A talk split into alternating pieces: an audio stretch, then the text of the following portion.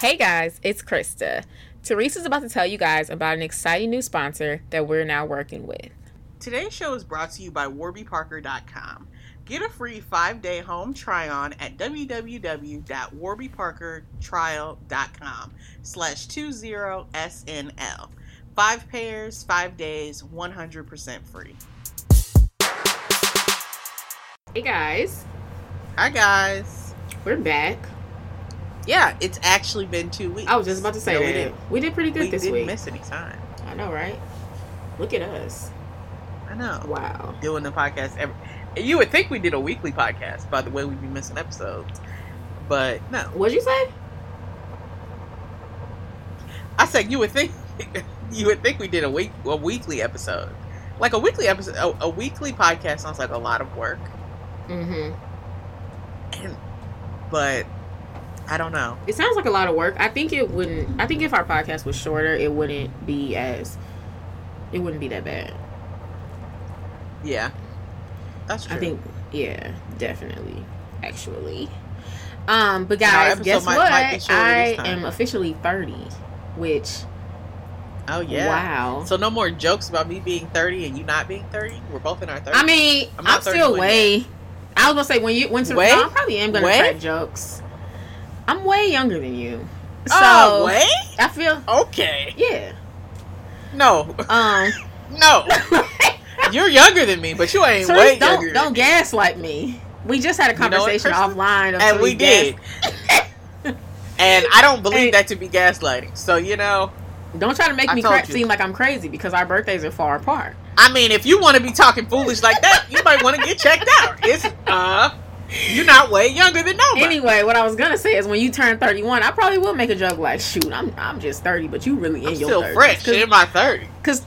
30, it's like when you're 30, technically you're in your 30s, but it's like you're legitimately on the cusp. Like, you're barely in your 30s. But... Right. It's like, I'm basically in my late 20s right now. 30s only. Pretty much. Like, if someone was like, oh, are you in your 30s? It's like, I feel like you need to say, yeah, but I'm 30. I'm 30. Yeah. Because if someone says, are you in your 30s, I don't want you... You're not going to think I'm... I feel like that's like 26. It's giving... 36. You're going to think I'm 34. At least 33. Like, at least 33. Right. Like, so, yeah. So, 30, it's like, I'll be like, yeah, I'm 30. But see, Therese, when you're 31, it's like, well, you 31. So, you in your 30s. Uh-uh. So, I mean, that's why I probably will make jokes. Just ready for the jokes. Y'all, Therese, I mean, we was like 18. I feel like you probably made jokes at 18. But 18, you couldn't really do nothing for real. So, it's not like. Right. But I feel like you just talked about being 18. And then 21 for sure. Who's and I felt that 21. That? You did? I felt the 21. It was like, dang, like, it felt like you were 21 a long time more than me. I mean, way before me. It felt like it took a while. But, that's like, because what's that, junior year? Is that junior year of college? Like, where everyone's turning 21. And, like, it's like some people, we going blah, blah, blah club. And it's like, some people couldn't go. And I, my birthday's in the summer. So, I couldn't go, And I was too nervous with them fake IDs. I'm like, I'm not doing that. So... Even though it seemed like where I went to school, everybody had a fake ID, so I really think it would have been fine. But it made me nervous. Right. So I'm not trying to get caught up out here. Right, I don't want to be the one person to get caught. So, but yeah, I remember that year being like, ugh, this is annoying. And it was like 6 or 7 months. It was like 8 months of that. So before you, and some people turned 21 before you did. So yeah, that was like, ugh. But guys. My cousin was like, are you going to change your podcast to 30-something and living? I feel like everyone's making jokes like that. Yeah. But, guys, you are tuned into 20-something and living with Krista. And Therese. Yes, guys. Welcome. We're excited to be back just 2 weeks later. I'm hype about that. While we got y'all, don't forget, follow us on everywhere where you can get podcasts or subscribe to us, whichever one they use. And then leave us a review and we will love y'all forever. And then make sure you go to 20snl.com and you sign up for the newsletter and you'll get a newsletter every Monday morning. And that's nice because we don't give you a podcast every Monday. So you'll get a newsletter every Monday. So Yeah. Also, while we have you, I feel like we should also put another reminder in the episode that the podcast will be coming to an end soon. Oh, yes. So, you guys, just, breaks. Yeah, yourself. I'm thinking July. But I think we should just do July, because then that way it'll have been like, well, because we started in July, so we can, yeah, I'm thinking July. But we'll confirm that as we get closer to July. Mm-hmm. But yeah, we'll definitely let you guys know. Okay. Absolutely. All right, guys. Oh, so the lineup goes: entertainment, hot topics, the article, and then lastly, Godspiration, guys. Yes. Get excited. All right. So we're gonna start off with some news that came last week, and that is that Lori Harvey and I thought that's what you were gonna do. Yeah, I am. And Michael, oh boy, what's his name? Michael B. Jordan. I thought you liked him. They broke up. I do. His name slipped my mind for a second. I do like him a lot. Yeah, he's cool.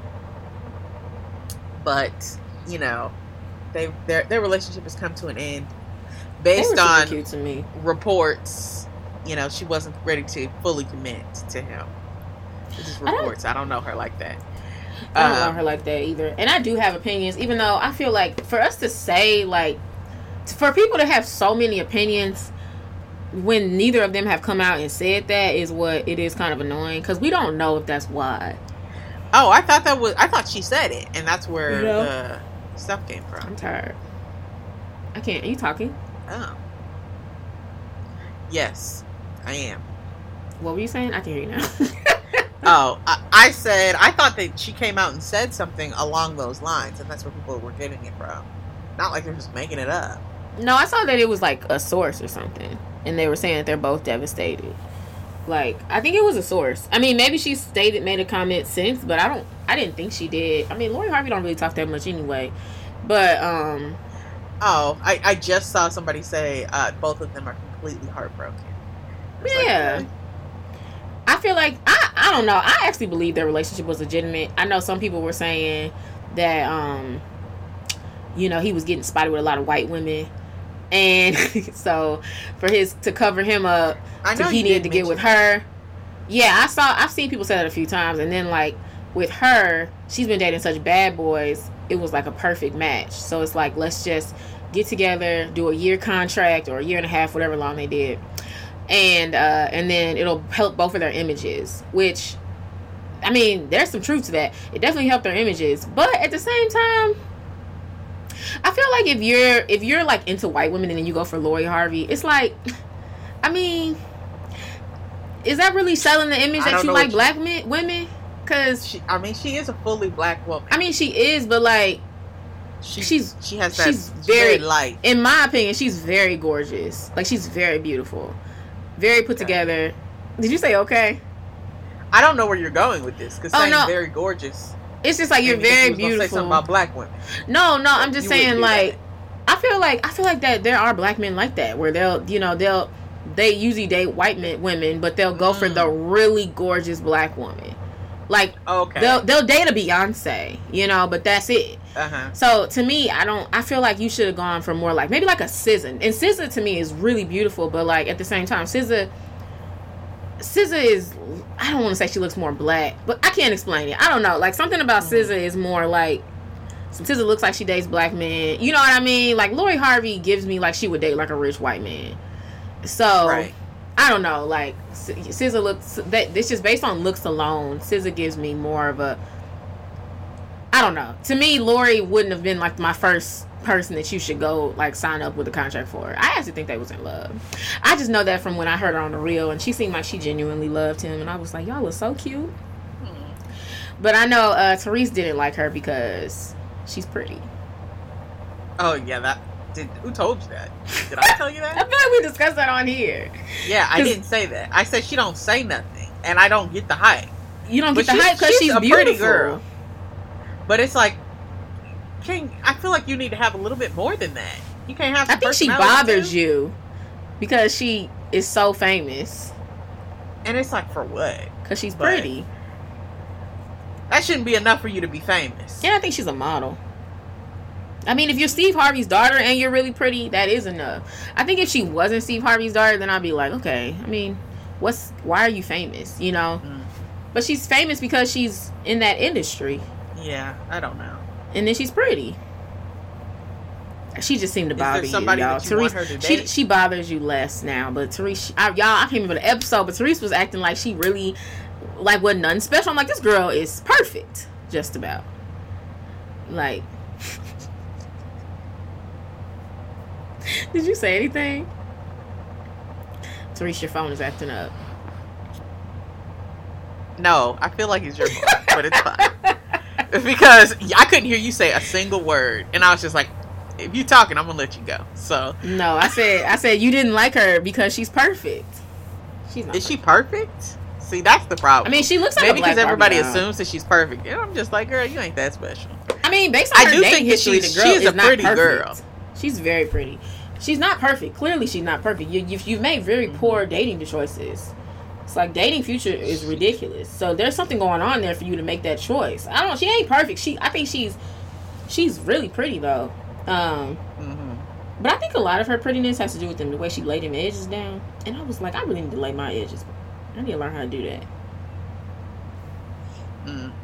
Get you a wig that already got the edges on there. But I want to learn how to lay my own edges. But what was your opinion about Lori and Michael? Oh, I didn't think, it's like I never thought that it was fake. Mm-hmm. I just assumed, I assume this breakup is, real and regular and all of that stuff. Mm-hmm. And I did it's like I eventually was starting to like them together. I think it was like, why didn't you like him initially? Because she was with your man? She seems boring. Boring? Now, come on. What? She does. How does she seem boring? She don't say nothing. Exactly.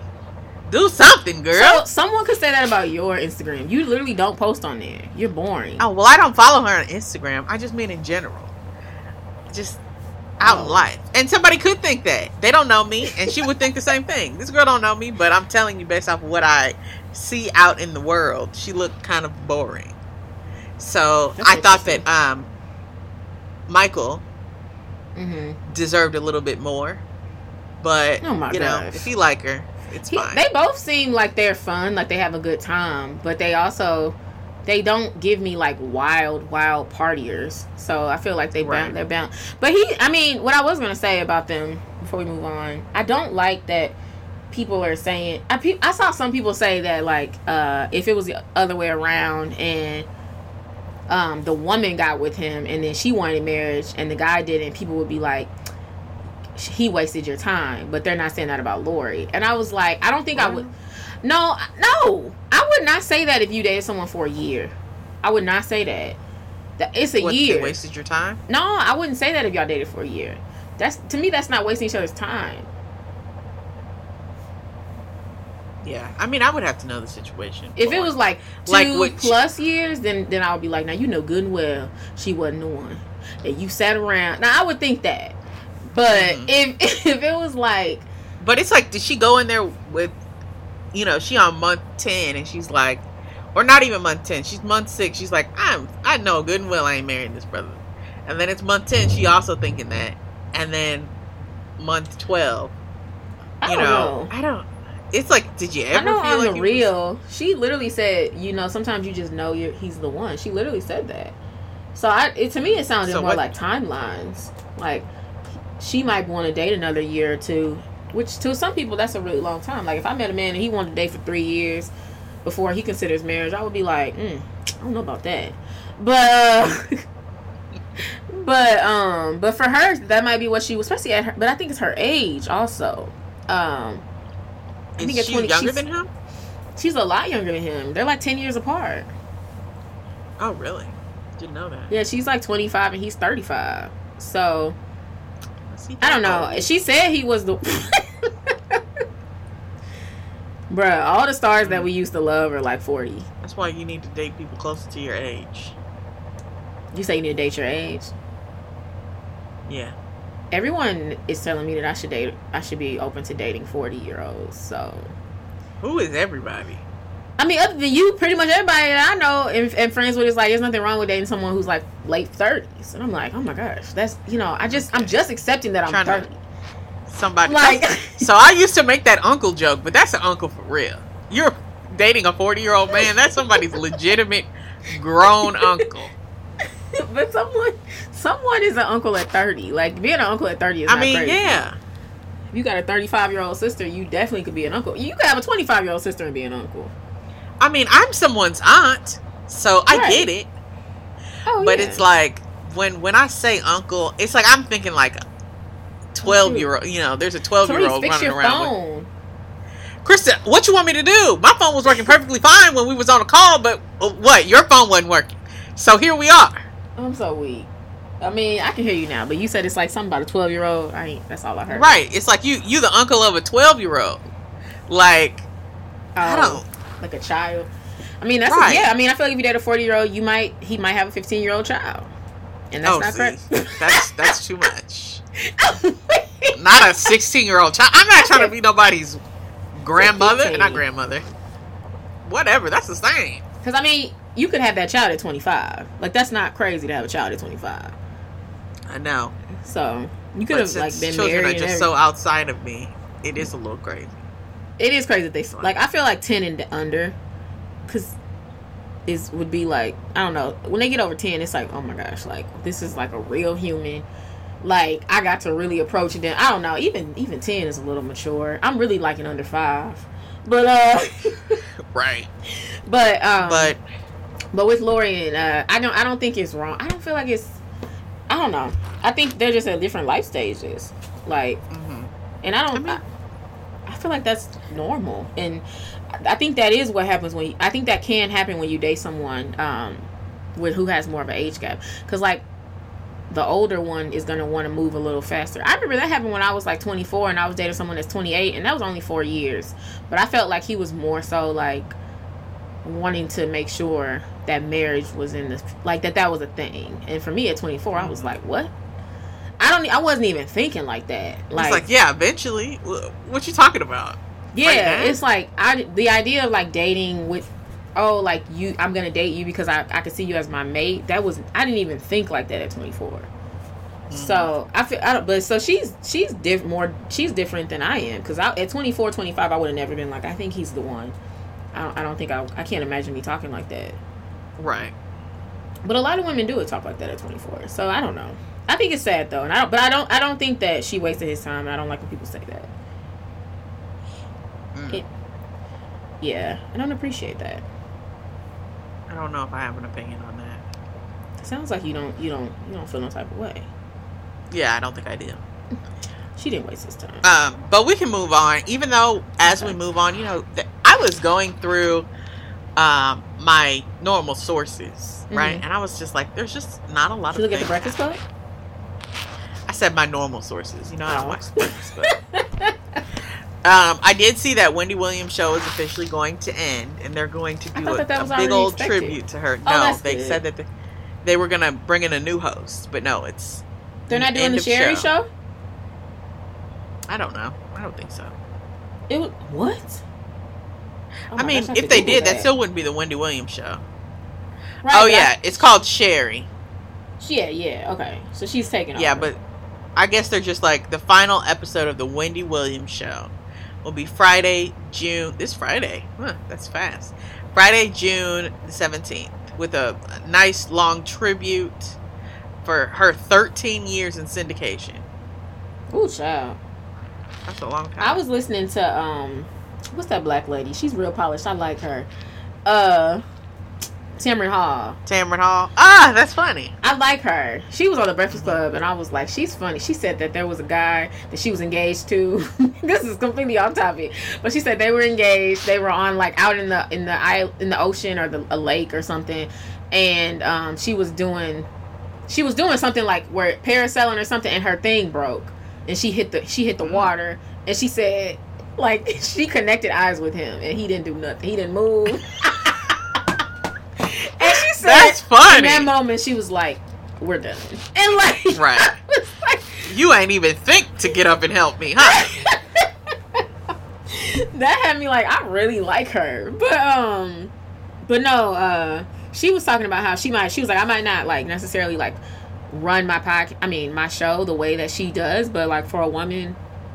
especially a black woman, to stay on television that long, she was like that is very commendable. And I was like, that's the perfect way to say it, because I thought Wendy's was very messy at times, but at times, all the time.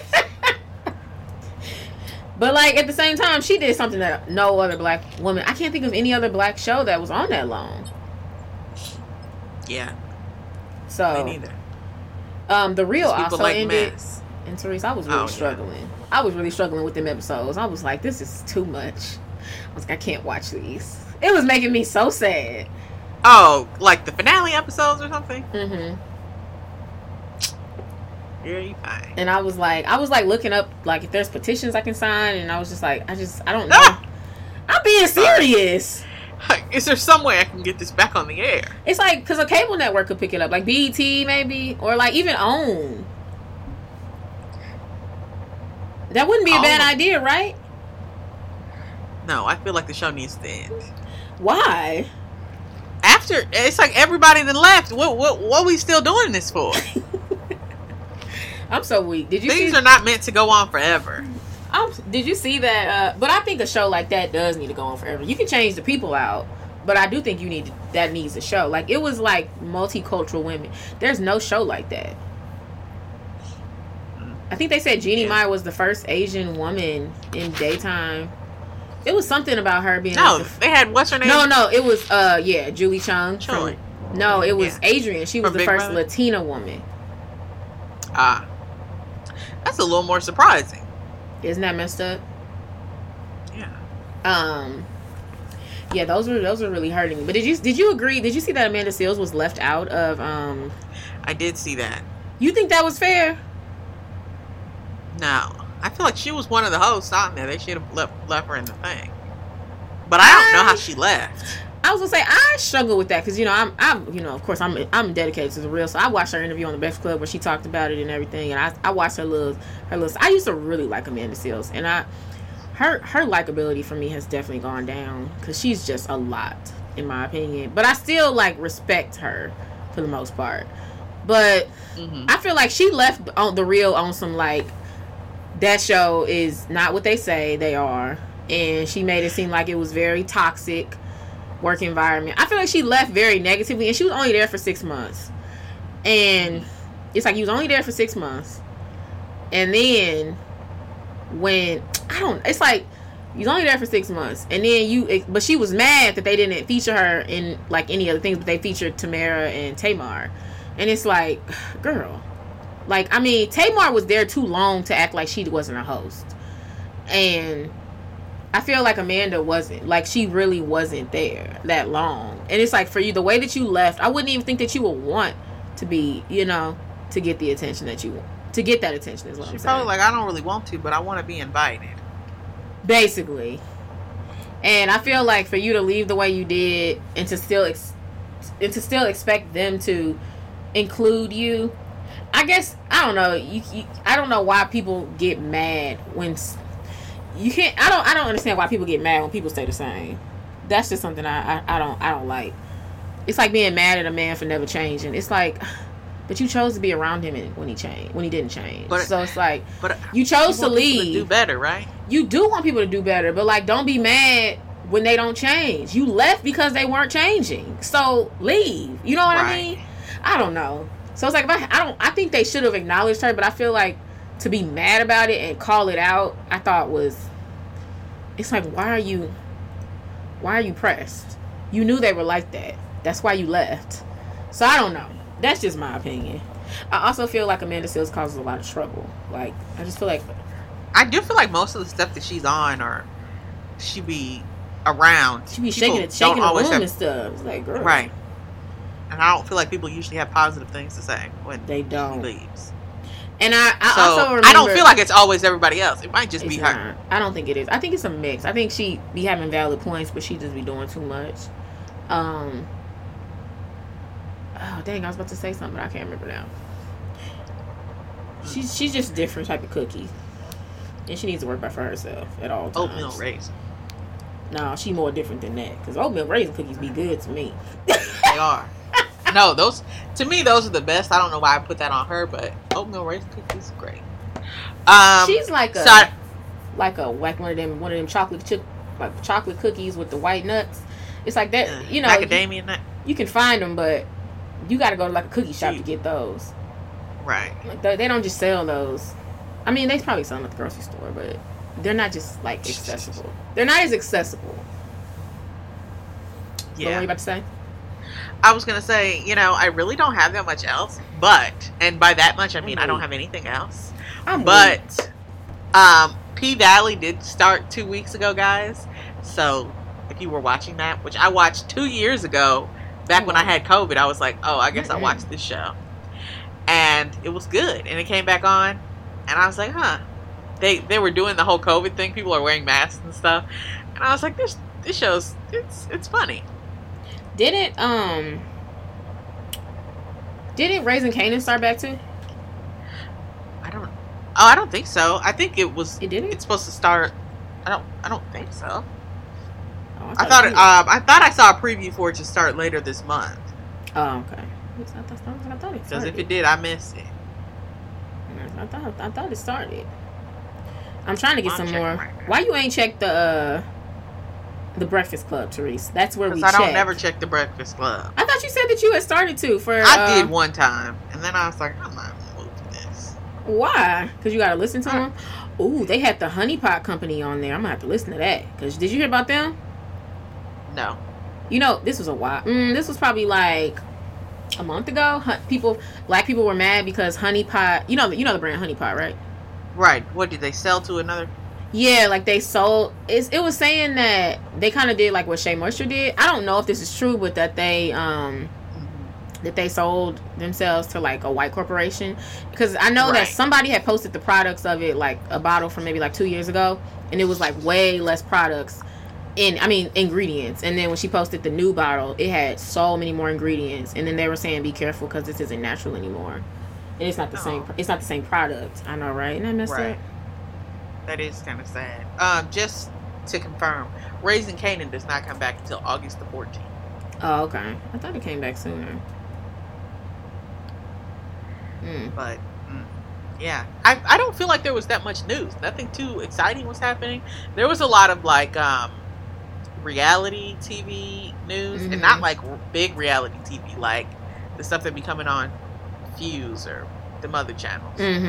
And I was just like, I don't know enough about this at all to be bringing this to the show. Oh, the D.L. Hughley and Monique stuff was rough. That's funny. I did forget about that. She, you know, both of them are Monique is, to me, is like an Amanda Seals. They're kind of the same. Oh yeah, but she takes things so. I don't want to say just her, because I was getting the whole sum up of the story right. So they were doing a show together. Okay, yes, yeah. They were supposed to do a show together. Monique was told that she was the headliner, so you know, goes on last. D.L. Hughley was told that he was the headliner, goes on last. Right? They were told by at two separate times. So they get there. Monique find out that she's not. Am I saying her name wrong or weird? Monique. I don't know. For some reason, when I say it, it sounds weird.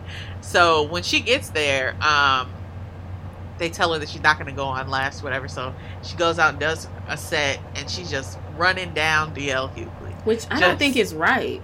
No, it's why not. Did you do that? You need to run. You shouldn't have went up there. She's assuming that it's his fault that she's not going on last. Even if D.L. Hughley said to those people, I'm not doing the show unless y'all make me the headliner, that's still the promoter's fault. Exactly, but she was also, based on what I heard, she was also still kind of mad about a time that she was on his radio show, and they asked, would she rather her husband sleep with, I don't know, some famous video vixen or something, I think,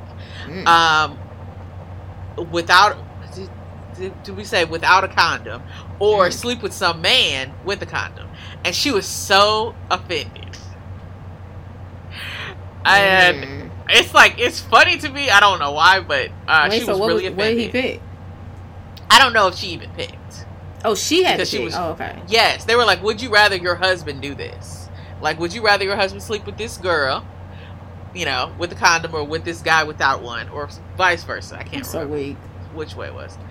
And she was really offended because she felt like, you know, threatening her marriage and everything, because they're in an open relationship and all of this other stuff. Are they? That's what I heard. The way she be talking about him?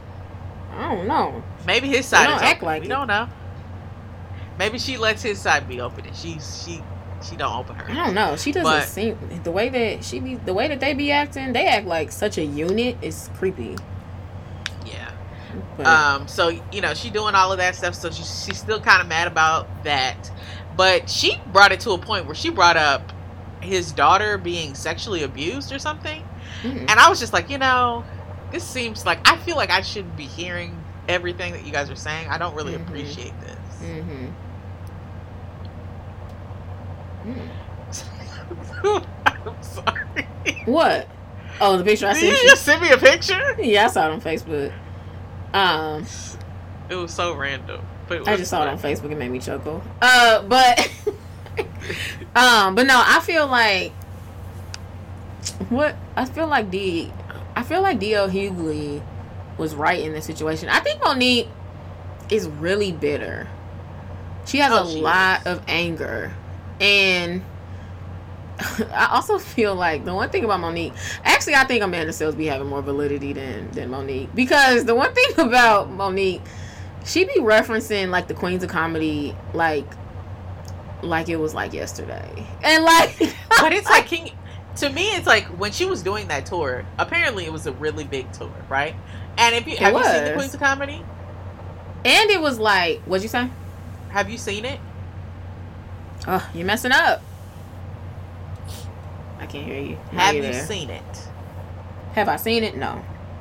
Okay, so it's very good. And Monique is, I believe, the headliner on there, right? Mm-hmm. And she should have been. And people say, you know, Monique had popular show, The Parkers. She won an Emmy or whatever for that. Precious. For Precious. You know, she did some work. We can't act like she didn't do nothing. No, so like, it's like 2000. She feels like she's being buried. Early 2000s, she was that woman. Mm-hmm. Like, she was in comedy. Like, she was literally... Like, she was Tiffany Haddish of right now. Like... Right. I mean, because there's really only one black comic. Like, I feel like she was like... Or even... She was like... she was like... Or she was like the woman Kevin Hart. And, I mean... And she was... Everyone knew Monique. Like, everyone. So, and it sucks. But it's just like... She talks about, like, it's like Monique just ain't, she's not as popular as she used to be. And I feel like some people have such a hard time moving on. I think of Nicki Minaj, too. It's like she kind of got that same type of vibe to her. Like that? I think Nicki Minaj has a hard time moving on. And I think she had a real hard time giving Cardi, like, her, what's it called? Her flowers. Because I think Cardi... Because, I mean, technically, she feel like she taking it from her. It's like, if I give you the flowers, I can't do that. You know, I'm over here without. Yeah, but it's like, I mean, I don't know who it was. It might have been Nelly. Because, you know, Charlemagne was probably like, I mean, you know, you don't really got no hits no more. And Nelly was, what? I thought you must be like, I thought you must be Charlemagne so mean. Charlemagne is just real. But, I think Nelly was like, you don't want to be, to become like a legacy. I don't know if it might have been Jay-Z feel like it was Jay-Z. You know, let me not do Jay-Z like that. I think it was Jay-Z in a completely different interview, but I feel like Charlamagne asked Nelly that too. And I think they both said something similar. Like, you don't want to always be that dude. Like, people still respect Jay-Z, but Jay-Z is not that dude, right? Like, who is that dude of hip hop is not Jay-Z. But, like, is Jay-Z... And that's how you become a huge, you know, ultimately a legend or, a legacy. You know... Yeah, like... A legacy, all of that. It's like you want to pass things down and teach new people, have new people... Right. Take over certain aspects of that department. It can't just be you forever. It won't. Exactly. Right. And it would be like Jay-Z being like, well, I sold Blueprint and he did this and this and this. And it's like, okay, but that was a long time ago. So it's like, what are you doing now? And I feel like that's not how Monique approaches him. What have you done for me lately?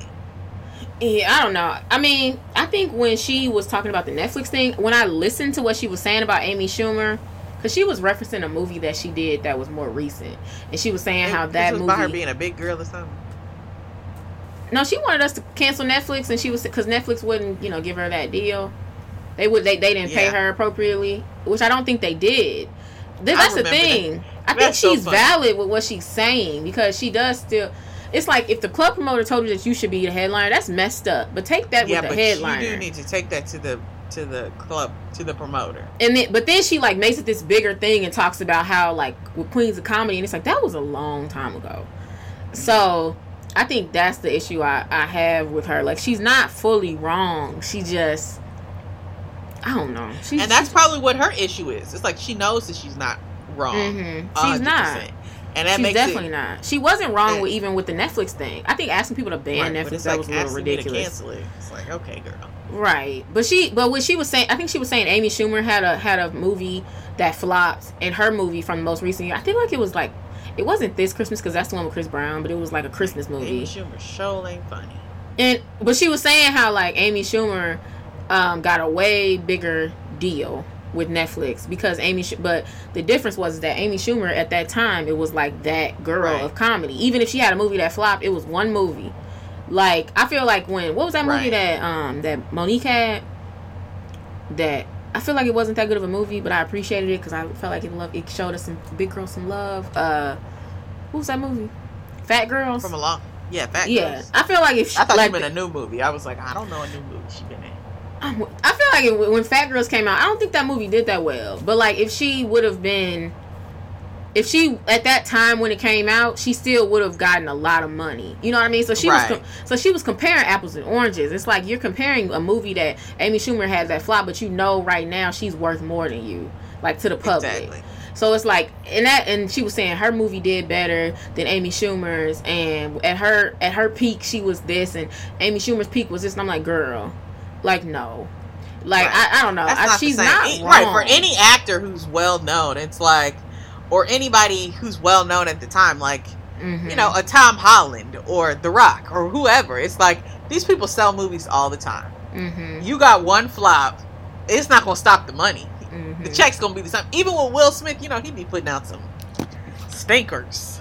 You think so? But he's still getting checks. Yes. I don't watch a lot of. Are not good. I haven't watched all of Will Smith's movies, but Genesis Man or Gemini Man. Okay, I didn't. I went to go see that. It was It's like his past self or something was I can't even remember. It's like a clone or something. I was like, this movie is not good. One of his movies that people don't like that I love is Hancock. I love that movie. What's Hancock about? He's like a superhero, a drunk superhero. And everybody's mad at him because he be destroying stuff. And, you know, it kind of falls off in the middle because it's like he has some wife from a different planet. It don't make a whole lot of sense. But the movie is good because I like the character that he plays. But I need to watch it. I even like the one where he was the matchmaker. Or not matchmaker. Oh, Hitch? Yeah, I liked Hitch. Yeah, I haven't really watched it that much. I feel like Hitch be on TV all the time. It used to just randomly come on, so I would watch it. No, it used to be on all the time. Like on like TBS and stuff, yeah. Yeah. It's like, okay, we get it. That's like Jennifer Lopez. People say she can't act, but I really liked Monster-in-Law. I thought Monster-in-Law was a good little movie. That movie was okay, but I think the mother-in-law was better in it. Oh, for sure. But I liked it. But that's all I have, so... Wow, Therese. I'm trying to think if there's any shows that are out right now. See, you're trying to add stuff to my stuff. Don't do that. I mean, I was just trying to check, like, are there any shows? But, okay, we can move on. For you, the listeners of 20-something Living, Warby Parker is offering a free 5-day try-on to give you the opportunity to check out their glasses. If you love it, keep them. If you don't, you can send them back. Either way, you get to try them on from home. No problems at all. Make sure to get your try-on today. Go to warbyparkertrial.com/20SNL. Okay. So, hot topics, guys. Are you ready? So I have two, obviously. But, okay, I've been watching Love and Marriage DC. Y'all, that's the client with the agency, or not the client. I work with OWN. The client is OWN, and Love and Marriage DC was one of the ones that we worked on promoting. And I've been watching it just because, you know, it's actually pretty good. There's also a show called Love Match Atlanta that comes on Bravo, and that show is actually pretty good, too. So I've just been watching a lot of like random shows that like I've been hearing about based on like the industry that I've been working in. But anyway, so I've been watching Love and Marriage DC, and there's a woman on there, Therese, where she said that she didn't visit her husband. Her and her husband got married. They started dating during COVID and got married, and she never visited his apartment. And he told her that he lived in a basement apartment, but come to find out that it was actually his mom's basement apartment. So, or not even mom's basement apartment. It might have just been his mom's basement. His mom's basement, right? Right. And on the show, the woman was saying that you did, like, she was based, like, that's her whole testimony. Like, you know, I was lied to. I was just, you know, deceived. I was this and that. And she, you know, she's telling this story. And then, well, one of the ladies was like, but you didn't go to his house while y'all was dating? You married a man and never visited his house? And she was saying, like, it sounded like you made a poor decision. Like, that was a dumb choice. So, I was curious, like, do you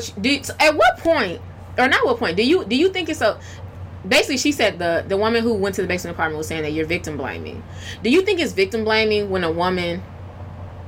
Like, when... I'm trying to think of another example of this. But, like, we see this all the time. Like, we'll see girls dating guys, and it's like... And she'll be like, he just lied to me the whole time. And it's like... But, like, the breadcrumbs were blatant that he was lying. It's like, at what point... So, is it still the victim's fault? Or is it, like, it's their fault? Like, whose fault really is it? I feel like it's... You both are to blame. Because, yeah, you know, he did continue to lie. Or, in this situation... Can you hear me? Mm-hmm. Okay. He did continue to lie. Or he, you know, you didn't know what was going on. But yeah, that does not sound like a wise decision. How are you marrying a man? He lives someplace. Do y'all live in the same city? Because that makes even less sense. No, he lived down the street, but you ain't never been over there? Why? And to me, that sounds like if he is not letting you come over, that sounds like another problem. But it sounds like you can't full play the victim here. You don't think so? No, so I don't think so at all. So if a woman was telling you that story, you would be like, you know, I wouldn't say what that girl said. Not really. I said not really. No, it's like if you came and you told me, Therese, you know, the guy that I just married, he's been living in his parents' basement. He told me he was in a basement apartment. All of this, I'd be like, well, what? You know, I would be hearing you out because I'm a friend, right? Really. Dang, that is messed up. But in my mind, I mean, I would think that that's all true because it is. But in my mind, I'd be like, why you ain't never go over there? What? How you ain't never go over there? Not once. You said that's all true. I feel like in the moment, I would be like, you never went over there? You never got to see it? Like, I would just say it like that, though. And they'd be like, no, I never thought to. And I'd be like, oh, okay. I mean, but in my head, I'm like... And see, that sounds worse. I never thought to. It just sounds like you was doing a whole lot of not thinking. Because that doesn't even make no sense. I'm weak. Well, you know, they say when you hit 30, you just really start not to care as much. And I feel like I hit that phase a while ago with, like, when I hear, like... I hope you're not making decisions like that. No. I feel like I'm a person where it's like, I'm kind of at the point where I really don't have much sympathy for stories like that. Like, I'm just... That's... And I don't know. It's like, because I can't be mad at somebody for being a scammer. I can be mad at you for not understanding. Like, I feel like, because when I, okay, so the better example might be like the Tinder Swindler. Did you ever watch that? No, but I heard about it. And I didn't feel like, no pity for none of them. First of all, how you giving this brother money? Well, when I watched it, I could see how that happened. I could see it because when he's picking you up these fancy cars and then he had like detailed long stories about why he needed money. Now I don't think I would give you my social and stuff. That's a little extreme, but I might have gave you like 300, you know, because in my head that's chump change for you, you know. Right. But 300 is one thing. Those people out here giving away. Yeah, they were like signing up for credit cards for him, but like I can see, or they were signing up for credit cards because he couldn't, like, that he had, like, you know, like, full stories.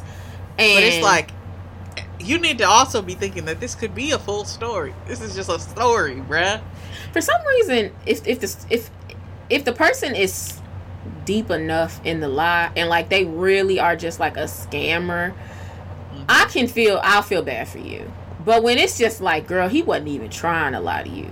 You just believe, like, in the situation those, where he could at least lie better. You didn't even get caught up on a good lie. It's like you chose not to pay attention. If you get caught up on a good lie, I actually feel very bad for you.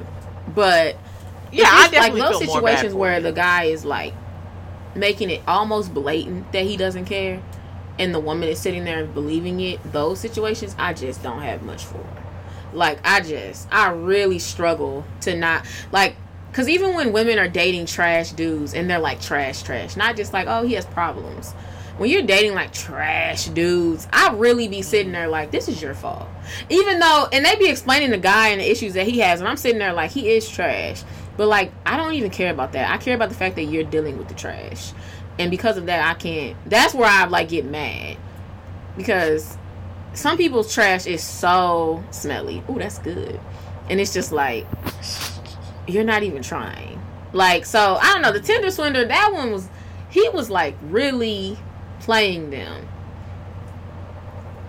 That was kind of sad to me, but I know a lot of people was dragging them women. Right. It's just like some of them didn't know him long enough to be doing of them didn't know him long enough to be doing any of that.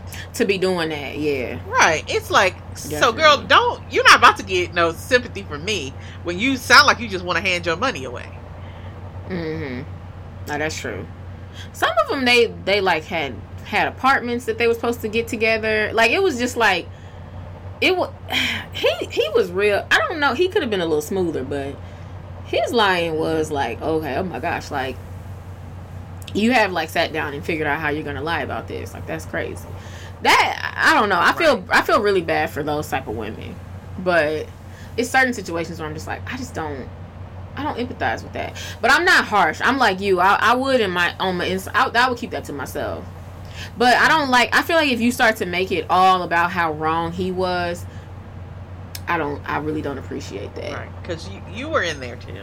Yeah, and I feel like at minimum you need to think about why you were so easily tricked if you really wasn't paying attention. Yeah, I feel like you should. It needs to be like 50-50. At least be like, next time, you know, I know better. But when you just hitting me with this sad sops, it's like, we too old for that. I feel like that's like high school, college, early 20s, like for me. But I know it'd be 40-year-old women who be talking like this. And that's why I just be like, I can't give you much. Like, I just. Right. It's like, girl, I'm sorry. You would think you would have learned by now. I don't know what to say. That's actually really sad. Yeah, it is. But I remember we did an episode of Insecure. We were talking about an episode of Insecure where Issa was 30. I think she was 30. And I was like, do you think that there's a certain age where you need to not be so... Like, where you need to be able to let a dude go? Like, if he not checking for you like that. And not be so, like, caught up. And you were like... I was like, I think 30's too old. And then you were like, I think at 30 you won't say that. And I remember you saying that. I feel like we might have been like 26. Maybe. I think that's true. No. I mean, you. I still kind of stand by that. What? I feel like you probably should be able to, but that doesn't mean that most people do. That's true. It's like. Because everyone has different lives. Mm-hmm. Yeah, that's just like, I was talking to my trainer. He's young. Not really young, but he's like 23. And he was talking about how, like, he was just talking so maturely. And I was just like, he's married and everything. And I was like, I did not talk like this. So I feel like me at 23 to him would have sounded very immature. He would have been like, yeah, this girl, she's a lot. She a mess. And I don't know why, because you need to get yourself together, girl. Like, this is not cute. Like, he literally talks like that. And he's 23. But I don't know. I guess... Yeah, but I feel like around 24, 25 is when you should start, you know, get it a little bit together. That's just my opinion. But I try not to judge people when they're actually going through it. When you're actually, like, physically in pain, I let you be in pain. But then, like, on the show, she was like telling stories and like and she was like making that like her testimony, and that's where I was like, you know, this testimony ain't come full circle yet, because you do need to realize why you was in that, and you need to take part in your blame. Yeah, that's true. That was my part where I was like, I don't know about that, girl. But okay, so next hot topic. Ooh, we are moving along.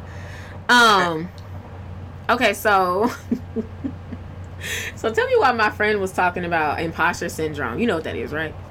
Yeah. Okay. And she said that there was someone in her job that was like, I think I struggle with imposter syndrome. And she was like, no, I think that's the Holy Spirit trying to tell you that you in over your head. And I was like, ooh, isn't that deep? Yeah. Imagine if someone said that to you. I feel like you wouldn't talk to me again. I'd be like, Teresa, now that's the Holy Spirit trying to warn you that you need to get out of your field. Because, baby, this ain't for you. That would be a hard pill to swallow. I'm so weak. But so my question is, because, you know, you have those people where you just look at them and they have their job and you're just like, how did you get this job? And they no, like, you see people like that for real, and you're just like, I don't understand. Like, and, right. And it's like, this makes no sense. Like, who hired you? Like, why did they hire you? And my question is, do you think it's wrong for someone to kind of like maneuver their way, or like, you know, what's not maneuver? What's it called when you like kind of not lie, but you know, you kind of what's it called, Therese? Not lie, but you kind of like. You know, in the interviews, you setting yourself up.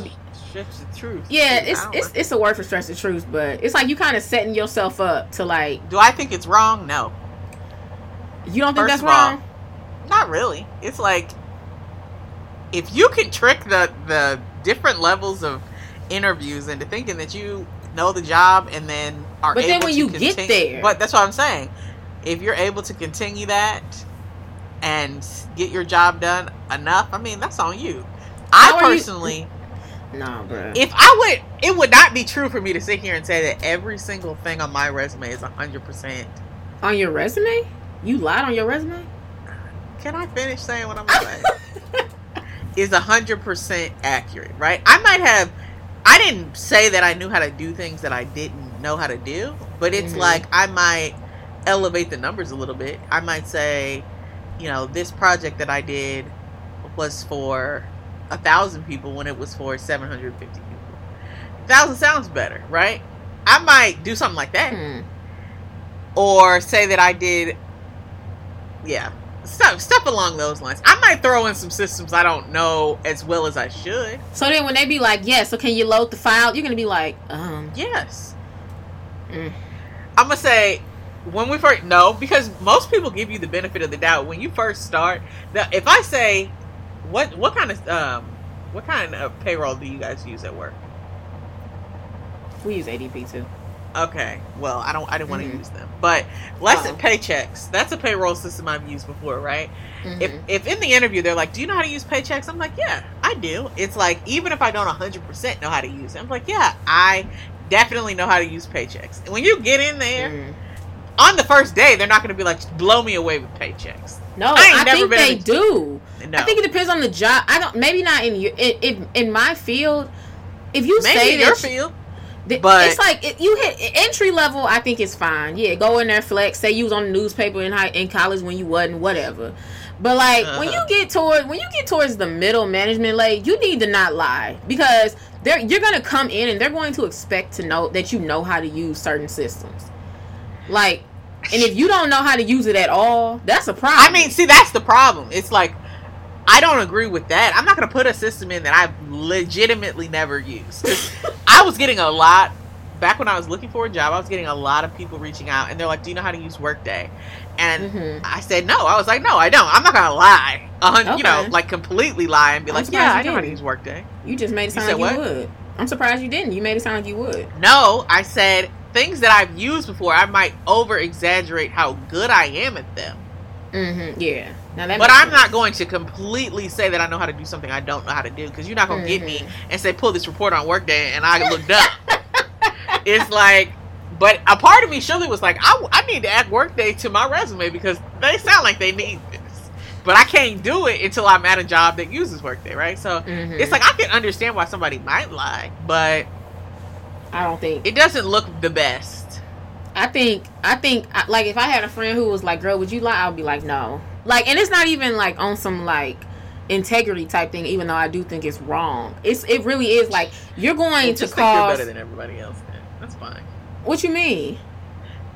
No, just because you said, because I do think it's wrong.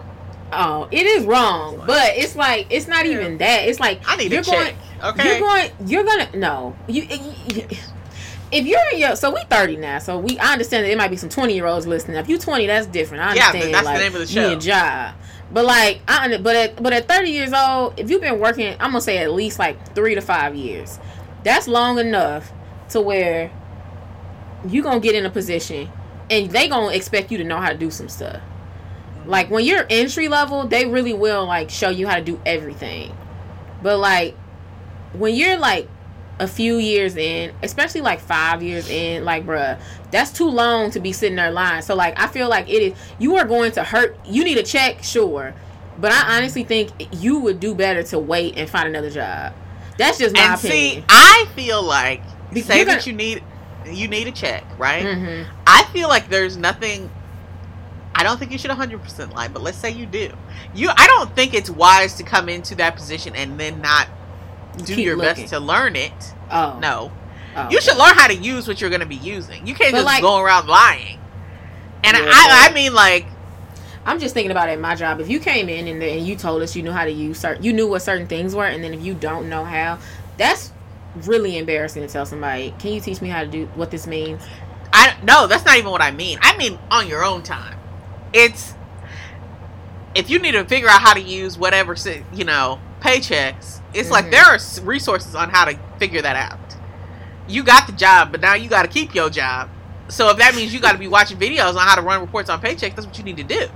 Or if you got to call up paychecks and have them tell you how to do something, then that's another. I mean, I'm not gonna ask the other girl in the office to explain paychecks to me, so she can be like, "You didn't know that?" No. Yeah. But just so everybody knows, I didn't lie to get my job. Everything on my resume currently is accurate. Oh, so you must have did that in the past. Maybe some numbers from like my first job or something. I'm weak. I feel like. I think, like I said, outside of being wrong, like, you're going to cause yourself more problems when you do that. And then your coworkers are going to be judging you because it's going to become blatant. It's like, I think it's levels to that. Like, I understand saying that, you know, actually, nah. I feel like, I think it's so much better. This makes me think of when I worked at JCPenney. This is not the same, but I remember when I was literally working at, like, a retail spot. And the guy was like, we have... JCPenney. I know, but I didn't want people to think that I was working, like, in corporate. I wasn't. Okay. No, I was definitely like working in the store. Yeah. I was working in the store, and I remember when I had my interview, I was just so thirsty for a job. That's the thing; you be so thirsty, you say anything. And he was like, "Yeah, I worked every single day." I told him I didn't go to Mizzou. I told him I was transferring to UMSL. Oh, I remember. Which is a school in St. Louis. I remember that. And then I also told him, he's like, he asked me, do you want to work the cash register or are you open to other jobs? And I was like, I'm open to whatever. I lied. I should have said, now I don't know about the Mizzou thing. I don't think I would have got that job. Right. But like, they weren't going to hire people who were leaving. Probably not. But I know when I told him that I worked from like 6 to midnight because I had told him I was open to like any job, but it seemed like the people who worked the cash register just had so much fun. It was like everybody there looked like they were like between like 16 and 25, so like they were all having fun.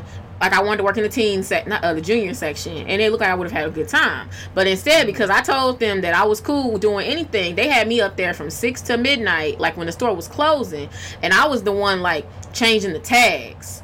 Like I was the one marking stuff down. We was reassembling the store. That was horrible. It was so stressful.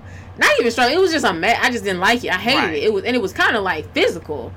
Like, and we would be sitting there like it was just a lot. Like, you'd have to get a whole bunch of hangers and like just be click, click, click, click, clicking them. And then they'd be like, okay, we're going to move this setup. It goes over here. Like, that's what we was doing. We was moving stuff out the way. That was horrible.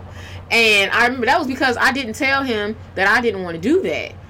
Now, I think maybe I wouldn't. I think I still would have got the job as a cashier, but I didn't tell him that. And I think that's ever since then, I don't lie. I'll be like, I remember when I started working at Spectrum.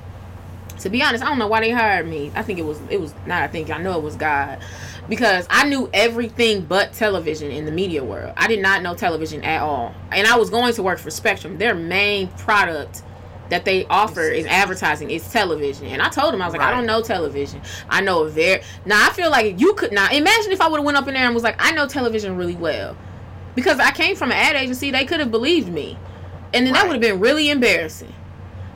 Like, the time that I would... But I had to learn that. But I think this is also just about, do you care about being embarrassed? Some people don't. They're like, bruh, you're gonna start... You're starting off so rough, though. Like, what's it called? What are those called when you, like, your yearly checks? That's gonna be rough. Like... Evaluation. Yeah, your evaluation's gonna be rough. Like, your boss is gonna be like... You take a really long... It doesn't seem like you know any of this. Either you didn't...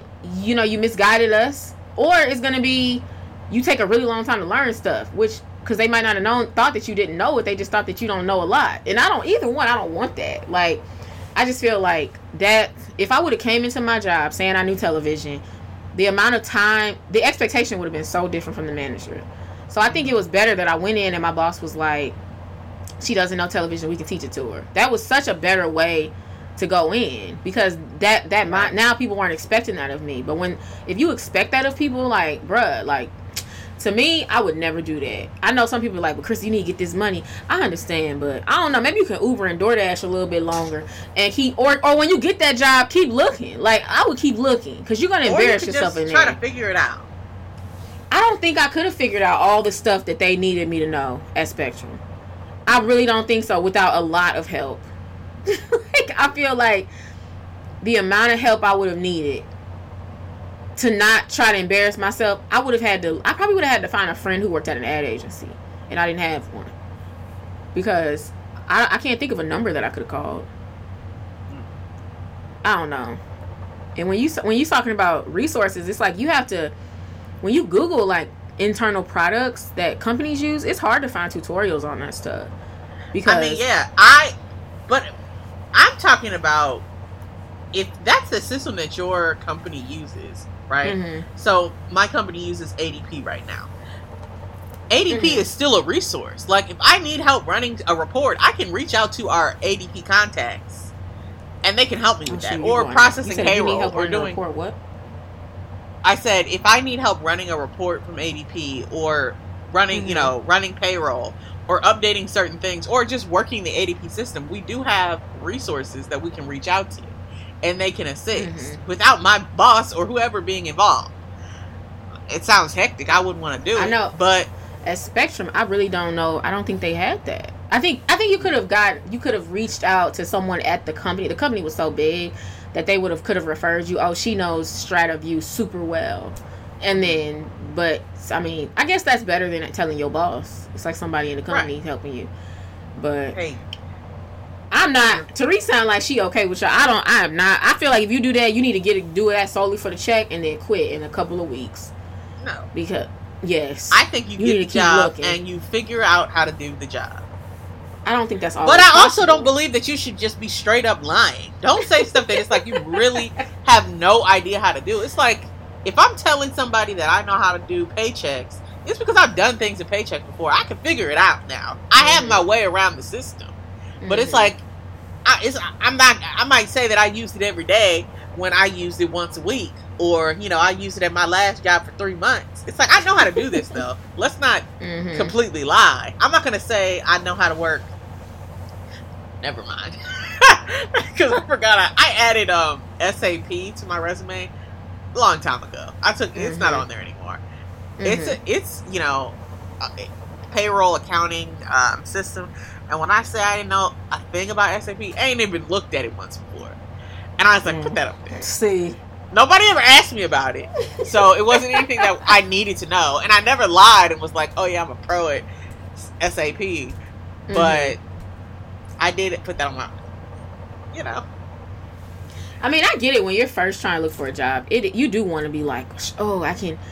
I mean, because I know I had like in advertising, I had like Adobe on there. But if somebody would have been like, see that's what I'm saying. I had Adobe products on there, like Adobe Photoshop and stuff. If somebody would have been like, can you edit this? That would have really embarrassed me. That wouldn't have looked good. Like, that's what I'm saying. It would have took so much work to learn that. I would have had to be staying up at night to learn Adobe Photoshop and really know how to use it, so that I'm at work and they're just like, hey, can you edit this for me? And I'm just like, bam, bam, bam, here you go. That's how people use Photoshop. Like, I would have embarrassed myself. I just don't think you should lie. I think you, because I did have it on my resume, but when I would be asked about it, I would be like, I took a class on in college. I think I would say something like that, because you just can't lie like that. Because that's not something I would lie about either.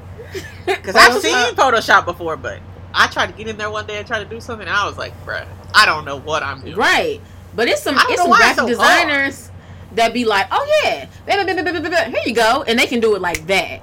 But it's like, bruh, like, if you don't know how to use a Photoshop, you are going to embarrass yourself. Like, I don't know. I understand why you would say not to lie. I think I don't know. I'm not saying I recommend lying, but if you're going to do it, I feel like you can't just go in there and just be like, yeah, of course I know this system, and get in there and don't do nothing to try to figure anything out. It's like, well, yeah, but it's like, you just, I guess I'm just thinking about you're embarrassing yourself, and I'm just thinking about the people that I know who had a certain job, and I'm just like, how did you get that job? I would never want somebody to think that about me.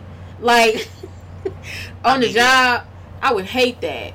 But that's why I said, if you was like that, then, you know, I'm okay if y'all think that for a month, and then y'all see me leave, because then they're going to be like, she clearly wasn't ready for this job. That's why she left. Now, that makes sense, but staying in there, because I remember there was a guy I replaced at a job once, and I saw the work that he would leave, and I remember one time I met him at a happy hour, and I was like, why would you do your work the way you did? He was like, I just didn't care.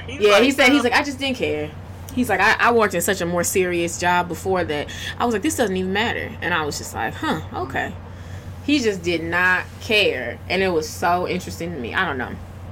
I honestly, you know, maybe y'all call me extra spiritual, but I truly believe that, like, what's for you is for you. I believe God will work it out. I would seek him instead of seeking your fake resume. But you know what? That's, somebody might say that's, you know, trying to be a little too extra holy, but I really believe that. I am not a fan of that, because I be seeing that a lot, and it's just like, how did you get this job? And I don't know. I would never want that to be me. But, okay. So the article, Therese. Are you ready? This is kind of taboo. It's a little taboo, I guess. So I saw this girl on Instagram. I'm not gonna say her name, because I don't really. I literally went on her page and no. I just went on her page, and she's a pro-black conservative, and you know, it is a thing, because I've seen it a few times on Instagram where people were like pro-black and pro-black conservative, and like I don't love when people talk like that. It's like, so okay, she posted one thing on there, and it was like, I don't want my kids to have to deal with the trauma I want to avoid trauma, so I'm going to marry a black man and have black children. She posted something like that, and the comments were mixed on that one. I understand like that. You don't? No, I don't like that. Saying. No, but because to me it sounds like she don't want to marry a black man. No, she said I'm going to avoid I want my kids to have as minimal trauma as possible. So because of that, I'm going to marry a black man and have black children. She posted that. But that sounds like if the kids' trauma wasn't an issue, I would marry somebody else. Really? That's what I'm hearing. To me, everybody in the comments was like, I would go with a white man if it wasn't gonna cause so much trauma. I did not. Nobody in the comments read it like that. I'll send it to you post. But I feel like most people in the comments were like, some people were like, she said what she said. She marrying a black man. And then that's so funny, because hearing that does not sound pro the black man. Oh, that sounds like I want black kids because I want my kids to avoid trauma. But to me that doesn't sound like a positive. No, I don't like that. Hold on, let me try to find it. And that wasn't even the post that I was going to address. Hold on. Oh, you know, they be posting all types of stuff all day on here. Are you following them now? Oh, this is the Shade Room. Are you? Oh, I'm about to say. Oh gosh, I hate going through those things. Like I'm. Oh, like it's kind of got that same Shade Room vibe. It's just like, bro, y'all be posting 67 things a day. Oh, she said, I do not want my kids, my future kids, being confused on who they are, which is why I will never interracially. Why am I struggling with this word? Interracially date. There we go. To each their own, though. Oh, that sounds better.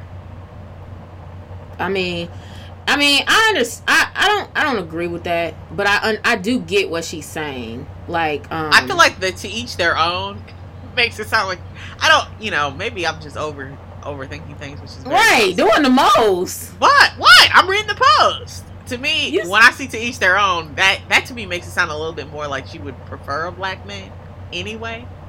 It's like, y'all do whatever you want to do. But if she hadn't said that last part, you would have been like, you want a white man. You just don't want your kids to have no problem. I don't know. I feel like the structure of the whole comment sounds different. It does sound different than what I said. Yeah. So, I'm okay with that. I feel like, I don't know. And that's so interesting. With that.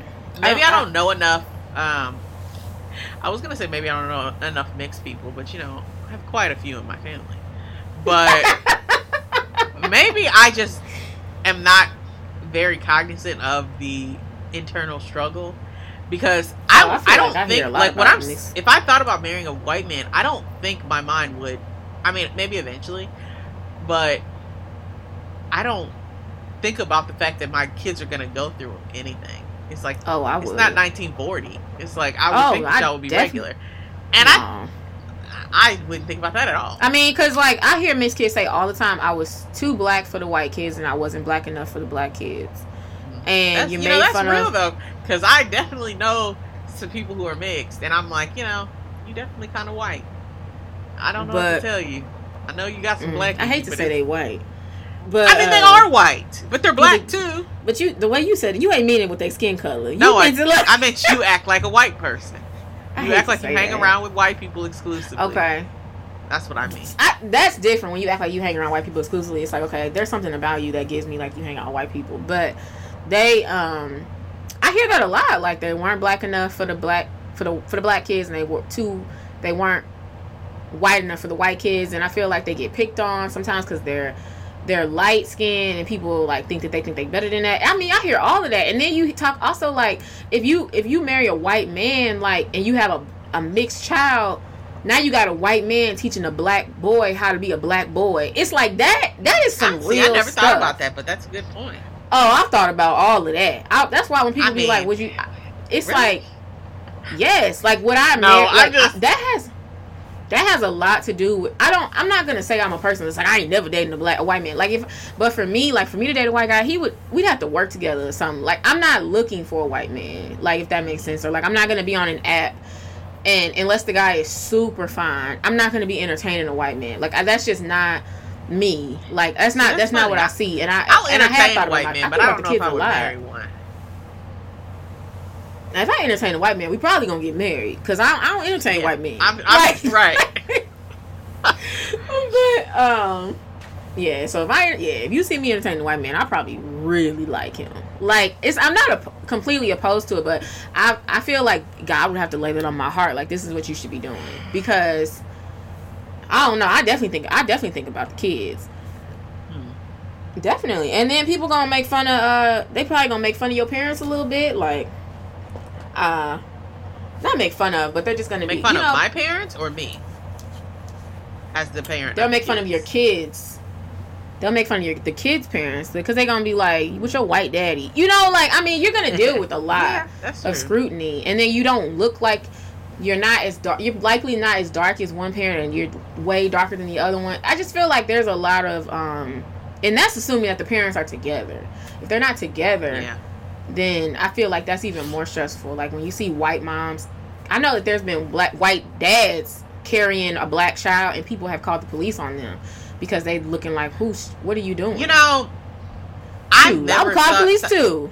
See, I was gonna say, I've never called the police on nobody, but I surely, if I see a kid that look like they really don't belong, I'm just like, I gotta see how comfortable this child is, because I don't know. You gotta sit at the food, like you see a kid at the food court and then like the dad is hugging on to him and she looks annoyed. I'm looking at them like what are who y'all is doing? She to him, right? Yeah, because it's like it's concerning because she looks, and if she doesn't look like him, because sometimes I can look past the skin. It's like, okay, does her face look like theirs? It don't. Who right. is this child? Or I'll be like she look like she's kind of mixed. But if you're like a full on black child with a white man, I'm gonna probably be like, mm-hmm. what's going on over here? That's like Tia and Tamera to me, or like Raven Simone. They all look they don't look mixed to me. I don't know. Tia and Tamera look kind of mixed. They look kind of mixed now when I see them without makeup. But like when I watched Sister, they looked more. But when I think about like The Game and mm-hmm. they always played black women. They never played mixed right. women. So that lets me know something right there. I don't know. I was thinking Tamera, you know, she played pretty mixed on The Real. She seemed mixed on there. No, she didn't. Yes, she did. She came off like a black woman. Oh, did she? You didn't even watch The Real. I know, but the clips I saw, I didn't like. I actually feel like she stuck up for black women a lot. It was an episode I won't never forget. Between all the crying. I'm sure she did. Sorry. I won't never forget when Tamar was talking about how a girl flipping her hair was distracting. I feel like I brought that up on here multiple times, but that made me so mad. You have brought it up before. Yeah, and she was like, that is too much, girl. Why are you flipping your hair? And Tamara, she did start crying. And she was just like, people have told me my hair is too much. And that's hurtful. That's real. How dare you say a girl on doing the news is too much because her hair is just her hair. That is wrong. Yeah. And Tamera was sitting there like, no, we don't do that. We don't do that. Yeah. We're black women. That actually wasn't the article, but I'll just save that for next week then. Hold on. No, I mean, it was funny because we talked about the post about the interracial, but that definitely was not my post. That definitely was not my article. Okay, so God's inspiration. I feel like lately God has been he's basically just been trying to like help me just figure out like how I need to pray. Sorry y'all. And I feel like he's really working on my prayer life and really just my mind, because lately I feel God is telling me that, you know, my constant prayers are to ease my worry, not to move God. And I think that that's something that I think a lot of people struggle with. Like, so you have something that you want so bad. It could be a husband, you know, it could be a certain job. It could be to move to a certain city. It could be to, you know, for your parents to finally start to parent you. It could be whatever, you know. Whatever you have that's going on, and you're just like, oh my gosh, like I want that so bad. So you pray for it like fervently, and like the Bible says, like ask, make the desires of your heart known, right? And you should. But I feel lately God has really been like helping me understand that, like, one, He knows my desires, and that. Yes, I should remind Him, like, God, you know, I want this. You said I can, you know, I firmly believe, like, make your desires known to the Lord. Like, you know, sit in front of God and let Him know what you want and what you are looking for. Because the Word says that if you, you know, I like to make sure that I'm quoting it correctly. Hold on, let me pull it up. I believe it's Psalm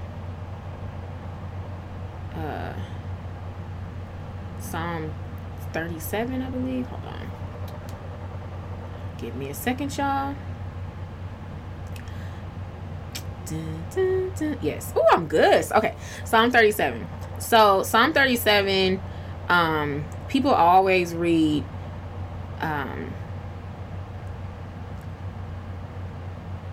what is it that people read a lot?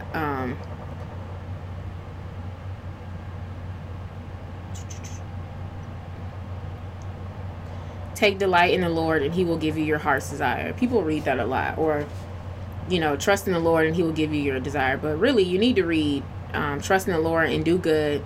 Then you will live safely in land and prosper. Take delight in the Lord and He will give you your heart's desire. Commit everything you do to the Lord. Trust Him and He will help you.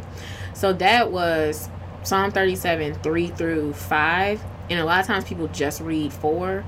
and they basically just saying like, he'll give you your heart's desire as long as you take delight in the Lord. No, it's more than that. If you trust in the Lord and do good, you know, God is hearing you. So I think God lately has been really just putting on my heart, like, you need to stop praying.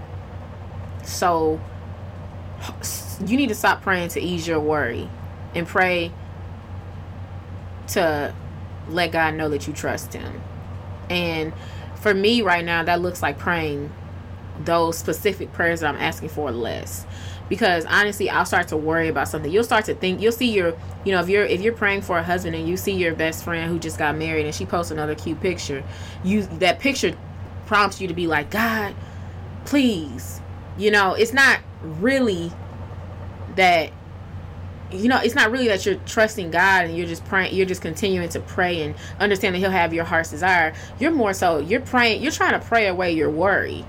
And God has been putting that on my heart lately, that like, you can't pray away your worry. And I remember last week or maybe 2 weeks ago, I was praying for something and God, I literally felt God say, that's enough. And that's wild, right? Because like, when you think about prayer, you think, oh, you should pray as much as you can about everything. But God is like, no, don't beg me. God is like, don't beg me for something that when you really have a worry issue, it's and a trust issue. Like, do you actually think I can do it? Because if you actually believe I can do it, then you wouldn't be praying out of worry. Like, anytime you're triggered, you're praying, God, please do it. And I think it's okay to, well, what I should say is, I think those prayers, when you are triggered, should look more like, God, I'm triggered. God, I really do want the husband, but God, please give me the peace so that I'm, until you bring me that husband, because I know you're going to bring him, but God, give me peace so that I can handle these triggers. That's what the prayer should look like, more so than when you're triggered saying, God, please give me my husband. Because you're not really praying for your husband, because you're not really trusting that God's going to do what he said he's going to do. You're more so just like kind of begging. You're hoping, and you're more so hoping like, God, just do it. And you said, you know, I want this and she got it, so give it to, you know, it's not a genuine heartfelt prayer. And I think the other day when God was just like, that's enough, I felt God, because my prayer went from genuine, my heart, to like, oh, I got nervous that it won't happen. And it was more so just like praying to ease my prayer, my to ease myself. Like, so I think sometimes we can want something so bad that we forget to bring God in it. We forget to bring God in it genuinely. I think we bring God in it because we feel like God can do it. God can do it. Please, God, please, God, please. But we're not really bringing God in it, because if you're bringing God in it, you're going to have peace about it. You're going to be able to say, okay, I know what God told me, and I know that it will happen. And it won't be like a reflex to worry, basically. Instead, it'll just be like, God will just be who you talk to. You're like, you know, I'm a little worried, God, but I know what you're going to do. Or even if you don't know what God's going to do, but say, God, can you help me know that you're going to do what I'm praying for so badly, so that every time I'm triggered, I'm not coming to you to beg you to do something, but instead I'm coming to you to just remind me that you can do it. And that you will do it. And I think that's important, because I think that a lot of times with praying, we get so caught up. I feel like that like a lot of times we just pray like, God, please, I really want this, and we're better than that. Your relationship with God is better than that. Like, I think about like your parents, like your maternal and paternal parents, and you know, like if you tell your mom that you want a car for your 16th birthday, and you've said it enough, it hits a point where she knows. You don't need to keep reminding her. You don't need to keep saying it. And it's kind of giving me similar vibes. It's like, if you do what you're supposed to be doing, if you honor them, if they told you, if they made note that like, you're going to get this car, but you keep trying to like hint at it and keep trying to push at it and keep trying to poke at it, like, you're more so causing stress to yourself, but not on your parents, because God's sitting there like, I'm going to do what I'm going to do anyway, but you're going to get there stressed, whereas you could just relax. And it's like, it's the same situation with that car. Like, if you're just like, okay, I want this car, and I know that they're going to get it for me as long as I keep doing what I'm supposed to be doing, and I keep honoring them, keep respecting them, keep getting, you know, doing whatever deeds that, you know, your parents set for you to get the car. If you've been doing that, then when it's time for you to get your car, you're going to get the car. You don't have to keep saying it. You don't have to keep reminding them. You don't have to keep hinting at it, because what's done is done. And I think it's similar with God. Like God, but basically the issue. Well, let me backtrack. But the issue is you don't trust them. You don't trust that they're really gonna get you that car. Like maybe you're the firstborn and you haven't seen it. Like the secondborn, they're gonna actually be like, okay, I saw them get my sister a car, or my brother a car, so I know I'm gonna get a car. But you haven't seen it. You don't have any reason necessarily to believe that it's gonna happen. So because of that, you're just always on edge until that car gets there. That's a really stressful way to live, and God doesn't need that from you. So like when next time when your parents have confirmed, yeah, you're gonna get the car, we're excited for you. Until like, you know, just walk in that, you know, like just have peace in that. Like if you feel strongly in your heart, God, I know what you're going to do, then walk in that. And if God has not revealed that to you, then instead of praying for what you want, ask God, is that what I should want? Is that what you see for me? Like, God, what do you see from my life? Because that's what I see for me. But like, if that's not you, then please make it known. And honestly, when you pray prayers like that, the things that God wants for you become so much more attractive than the things that you thought you wanted. There are so many things that I used to want that they're not attractive to me anymore. Like my whole taste has changed, like in a lot of ways, in a lot of different areas. And the things that I'm looking forward to, the things that I'm seeing God promise for me, look more in line with scripture, but I'm excited about them. So, you know, if you are at a point where you're just praying for something so harsh, but you've never taken it to God and said, God, is this actually what you want for me? Pray that prayer. Say, God, please, Holy Spirit, enter my life. Help me understand what, you know, what your plan is for me and what you're looking for me to do. And I fervently want X, Y, Z, but is that what you want for me? And if it's not, Lord God, please make that known, you know, like make it known, because that's what God is trying. That's what God wants from us. And the beautiful thing about God is that, like, whatever God offers us is going to bring us so much more peace and happiness than what we want for ourselves. So I just wanted to just remind you guys, like, if you catch yourself praying out of worry, or if you catch yourself praying out of triggers and praying when you get, you should always pray when you get down. So I want to say that very loosely, but praying when you get down about something because you want God to remember to do it for you. God already, he don't need to be reminded. So when you get to the prayer point where you're praying and it feels like you're reminding God of doing something, like, God, remember me? You know, I see people say that all the time. I see cute little posts about couples and then God will be like, God, remember me?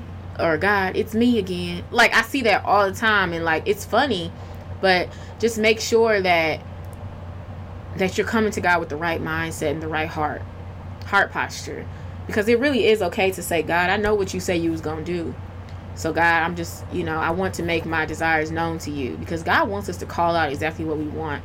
But when you are telling God about something out of worry and not because you trust God for it, and you're just making your desires known, there's a difference. And there's a hard line. And I feel like I know that there might be some people who are trying to understand, who are trying to find the balance, but there is a balance there, because it's important to seek that balance. And if you don't feel like you have that balance, like I said, then continue to pray for that as well. Say, God, you know, I don't know if I'm praying to you out of worry, or if I'm praying to you because I genuinely understand what you're going to do for me. But God, please help me to make that crystal clear.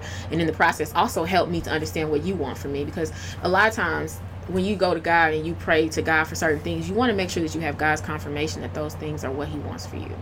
So I think that God's question was a little more heavy, but it was very truthful. And it's something that I'm really working through right now, because I think I have a tendency with where I am in my prayer life to just pray out of stress, you know.